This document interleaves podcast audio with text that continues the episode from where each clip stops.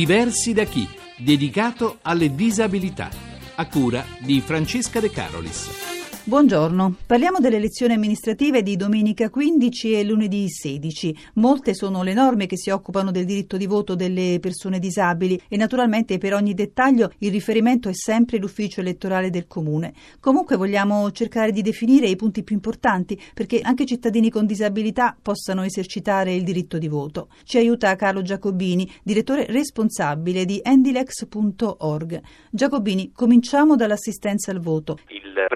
Aiuto all'esercizio di questo diritto di voto è quello di consentire alla persona con disabilità di essere accompagnata solo fino alla cabina elettorale oppure addirittura all'interno della cabina elettorale. Ecco, ma non tutti possono entrare nella cabina. Può entrare un altro elettore e può svolgere questa funzione di accompagnatore una sola volta, proprio per evitare abusi, illusioni o altre situazioni spiacevoli. E questo ecco, accompagnatore deve essere quindi iscritto nelle liste elettorali di un comune qualsiasi? Deve essere in possesso della propria tessera elettorale. Quindi, per fare un esempio concreto, una badante straniera può accompagnare fino alla soglia ma non entrare in cabina?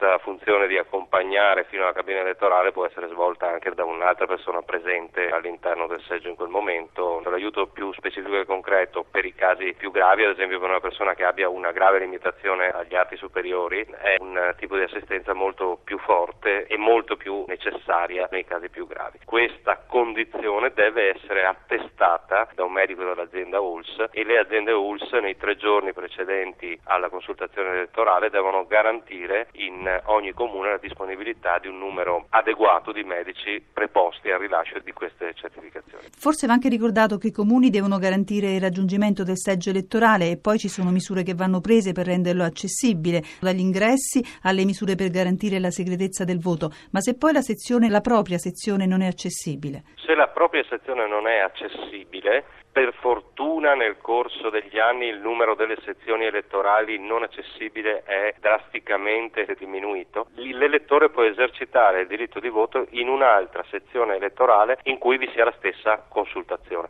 Mi spiego, supponiamo che la sezione a cui la persona con disabilità si rivolge preveda la consultazione elettorale per la circoscrizione per il eh, proprio e quella limitrofa prevede la consultazione per un'altra circoscrizione, non potrà esercitare il diritto di voto in quel seggio, potrà farlo nella sezione in cui si svolge lo stesso genere di consultazioni. Poi da qualche tempo anche i disabili gravissimi possono votare presso il proprio domicilio, ma chi può votare a casa propria?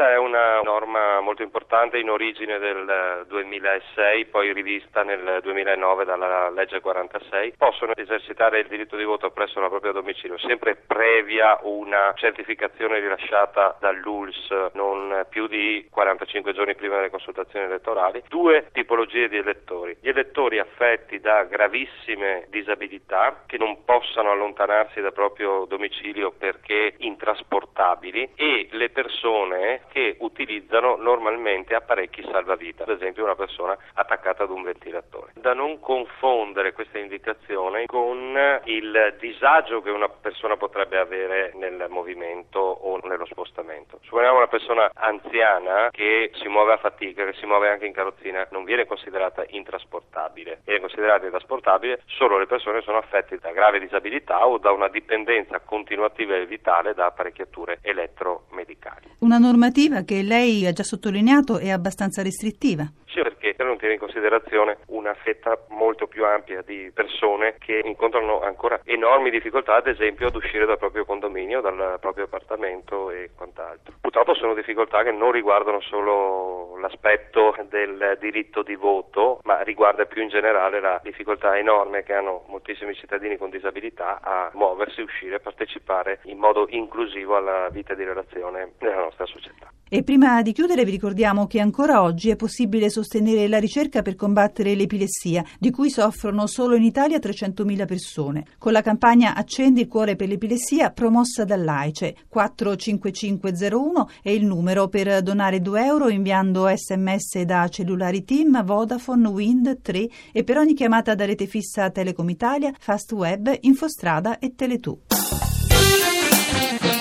Avete ascoltato Diversi da chi? Per contattarci chiamate il numero 06 3317 2168 o scrivete a diversi da chi chiocciolarai.it. Vi diamo appuntamento a sabato prossimo alle 6.34 sempre su Radio 1.